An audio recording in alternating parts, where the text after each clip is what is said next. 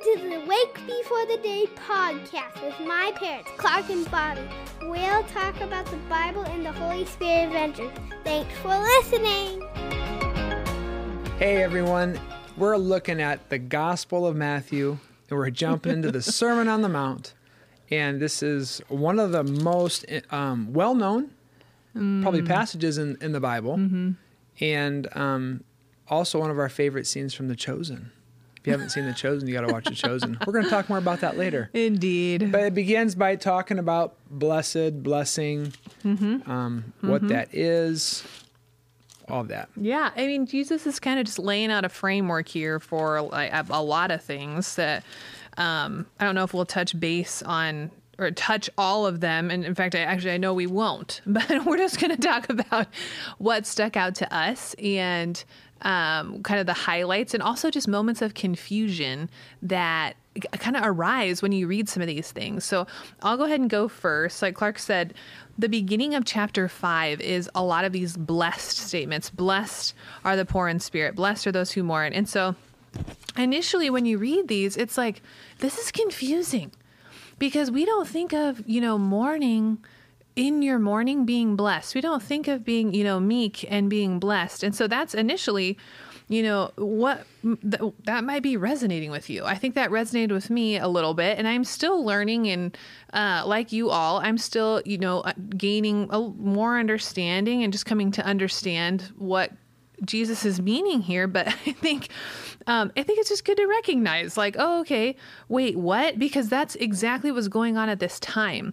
You see, we think of blessed, and we think of, you know, success and power and authority, and that doesn't line up with Yeah. being poor in spirit. If you get on Twitter or Instagram and look at hashtag blessed, you see all kinds of frivolous, new house, fluffy. new car, yes. Yeah, it's pretty comical and sad at the same time. but Yeah, and so Hashtag Oh my goodness. And so I think that's that's just a good place to start is like our our understanding of blessing and what that means. Yeah. Um what kind of stuck out in this list to you? well, yeah, I actually want to say 2022 is going to be the year of blessing at Emmanuel.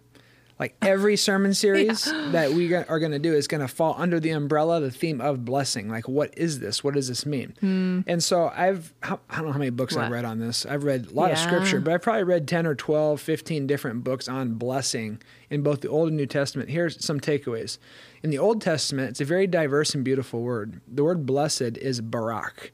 It can mean to bless the one who blesses you. It can mean to salute, to kneel down, to kiss on the mouth, to speak words of excellence about, to make peace, to cause to prosper, the power of life.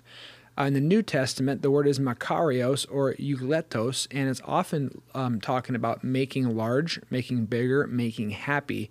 Uh, it's got more depth to it than like American happiness. That's a lot. That's yeah, already it's a lot. Yeah, so so we're gonna talk about blessing. Good thing we're gonna do it the whole year, Right. So it's That not too good. overwhelming. But just a couple of things for you to think about while we look at this. Indeed. A couple of things that I wrestled with, have been wrestling with the last Mm-hmm. six months, is what does it mean to be blessed? What does it mean to bless others? Yeah. What does it mean to bless God? Mm-hmm. So here are the definitions I've kind of come to. To be blessed is to experience salvation and, well being that can come from God alone. What does it mm. mean to bless God? To bless God is to worship Him with our words and deeds. Mm-hmm. What does it mean to bless other people? Mm-hmm. It means to seek their welfare, both now and forevermore, in the name of Jesus. So we're going to look at Matthew. We're going to look at sexuality within this kind of framework of blessing. We're going to look at the Lord's blessing, mm-hmm. um, the high priestly blessing, a number of different things. Yeah. But anyways, they're excited. Yeah. So back to Matthew 5. Yeah. Blessing. Wh- which of those stands out to you? If, you had Yeah. to, if you had to pick one. Well, I, I mean, I was just talking about mourning. And so I think that when we initially read this too, was this blessed are those who mourn, for they will be comforted. Yeah. Um, and so I, I want to read this um, in the message version, you guys, because I, it's one of those things that just makes more sense to me. So I'll read the first couple uh, poor in spirit and mourning. You're blessed when you're at the end of your rope. With less of you there, there's more of God and His rule. You're blessed when you feel lost. No, you're blessed when you feel you've lost what is most dear to you. Only then can you be embraced by the Holy One most dear. So in that, um, yeah, Jesus is coming in his kingdom. This is one of his first sermons. This Yeah. is like his first big, like, who is this guy? Let's go listen to him. I'm curious. I want to know more. And so when you approach this sermon and you hear what you're about to hear, we're going to talk about that a little bit later on too. It's not like what they've been told. Um, he actually comes and he uses a different phrase. Yeah. He's like, I'm coming and I'm telling you this. Even to the religious people, it's it's a change in framework. It's a Mm-hmm. completely different way of looking at God, uh, other people, and life. Right. And so honestly, I mean, we'll move on. You can share yours after this, but the, the what sticks out to me in this is like Jesus is coming, and now when we mourn, we mourn with hope. We don't mourn alone. We don't mourn. Um, we don't mourn in a way that is removed and separate from Jesus. And so that's why like I like reading in the message version also because it gives that little extra added understanding for me that's like, oh, actually in our earthly circumstances, whatever those might be, um, we can meet and actually use those things as an opportunity for God um, to break through, to meet us. And actually, let me rephrase that. He is doing that. And then we can position ourselves to see and understand and receive that. Um, and it's, you know, it's in a place like mourning. What were you? Yeah. The, yeah, the one that stood out to me was hunger and thirst for righteousness. Why did that stand out to I- you? In my own heart, my, part of my prayer has been, God, Mm-hmm. just help me to want the things that you want yeah. and hate the things that you hate. Just like make my heart like yours in that realignment that has to occur. Hmm. Yeah. And when I hunger and thirst for the things that God loves and cares about, I think that's when you begin to experience life and life to the full, like all that He wants to give you. Yeah. So it's good, but really, it's just all upside down compared to the world, like you already alluded to. I know. Um, It was so, I mean, do you want to mention The Chosen in this scene? Yeah, oh yeah. So the Chosen, um, the TV show. This is the end of season two, Yeah. which you can download the app. The Chosen, all the episodes are on there for free, but it, it culminates in the Sermon on the Mount. It builds up to it, and I really appreciate how they filmed it. And at first, I was like, "What? I, I would have done this differently."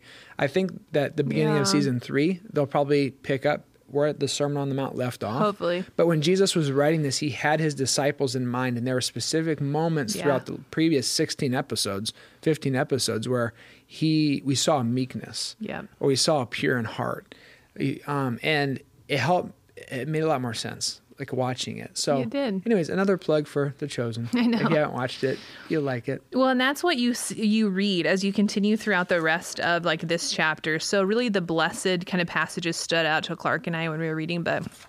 As Jesus continued, it uh, continues talking, he's talking about being salt and light. He's talking mm-hmm. about the law. He's and then specific things like murder and divorce, and so um, oaths and like loving your enemies. And so he touches on how like where the Old Testament has been, and mm-hmm. and that's intentional. Yes. like he's bringing things up on purpose. That and the phrase that he uses, I mean, I'll just um, in verses 31 and verse 32 and verse 33 and then verse 34, it has been said, anyone who divorces, blah, blah, blah. But I tell you. Yeah. And again, you hear that. And again, you have heard that it was said, but, But then I verse tell you. 34, but I, and I tell you. Yeah. And so Jesus here is getting at the, how there's a heart issue that's much bigger than our behavior, Yeah, right? Isn't exactly. that what we want totally, to because too? when you're reading this and you're looking at Old Testament law, Yeah. and Jesus, and it says don't murder. I think the vast majority of us, hopefully, can say, right. I am good Mm-hmm, because I haven't killed anybody today. Totally. My behavior says check. And then God is saying, let's take a deeper dive into that heart of yours and see where there's anger. Because when you have anger in your heart, you're essentially like taking life. Yeah. Like, oh, okay.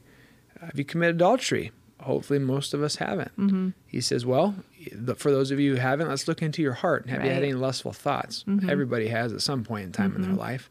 Well, this pertains to you too. Yeah. So he's saying, I don't care if you can go through the the checklist and say, I haven't stoned anybody, I haven't stolen from anybody, you know, I don't talk bad about my mom and dad.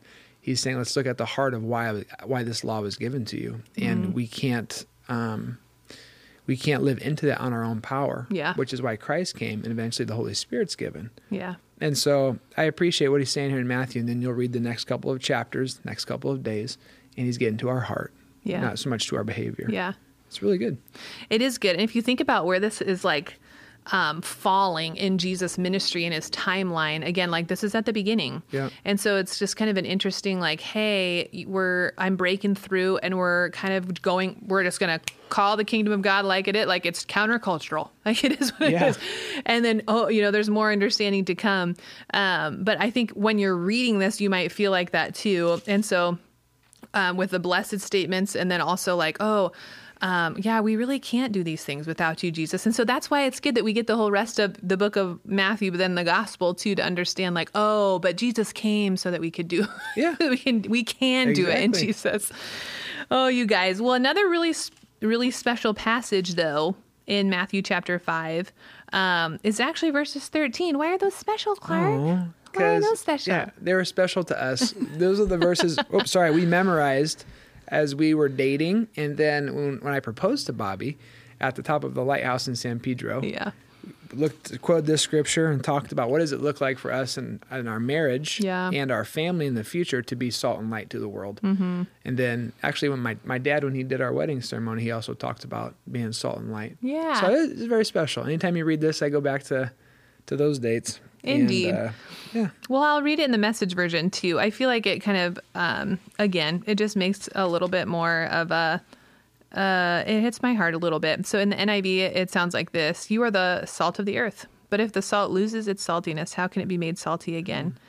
Is it no longer good for anything except to be thrown out and trampled by men? You are the light of the world. A city on a hill cannot be hidden, and neither do people light a lamp or uh, and put it under a bowl. Instead, they put it on its stand, and it gives light to everybody in our house. In the same way, let your light shine before men, that they may see your good deeds and praise your Father in heaven. That's the NIV.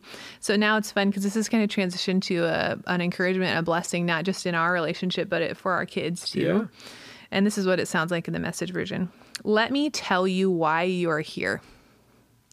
You're here to be salt seasoning that brings out the God flavors of this earth. If you lose your saltiness, how will people taste godliness?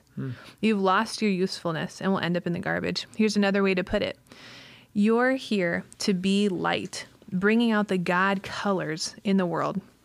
God is not a secret to be kept. We are going public with this, as public as a city on a hill.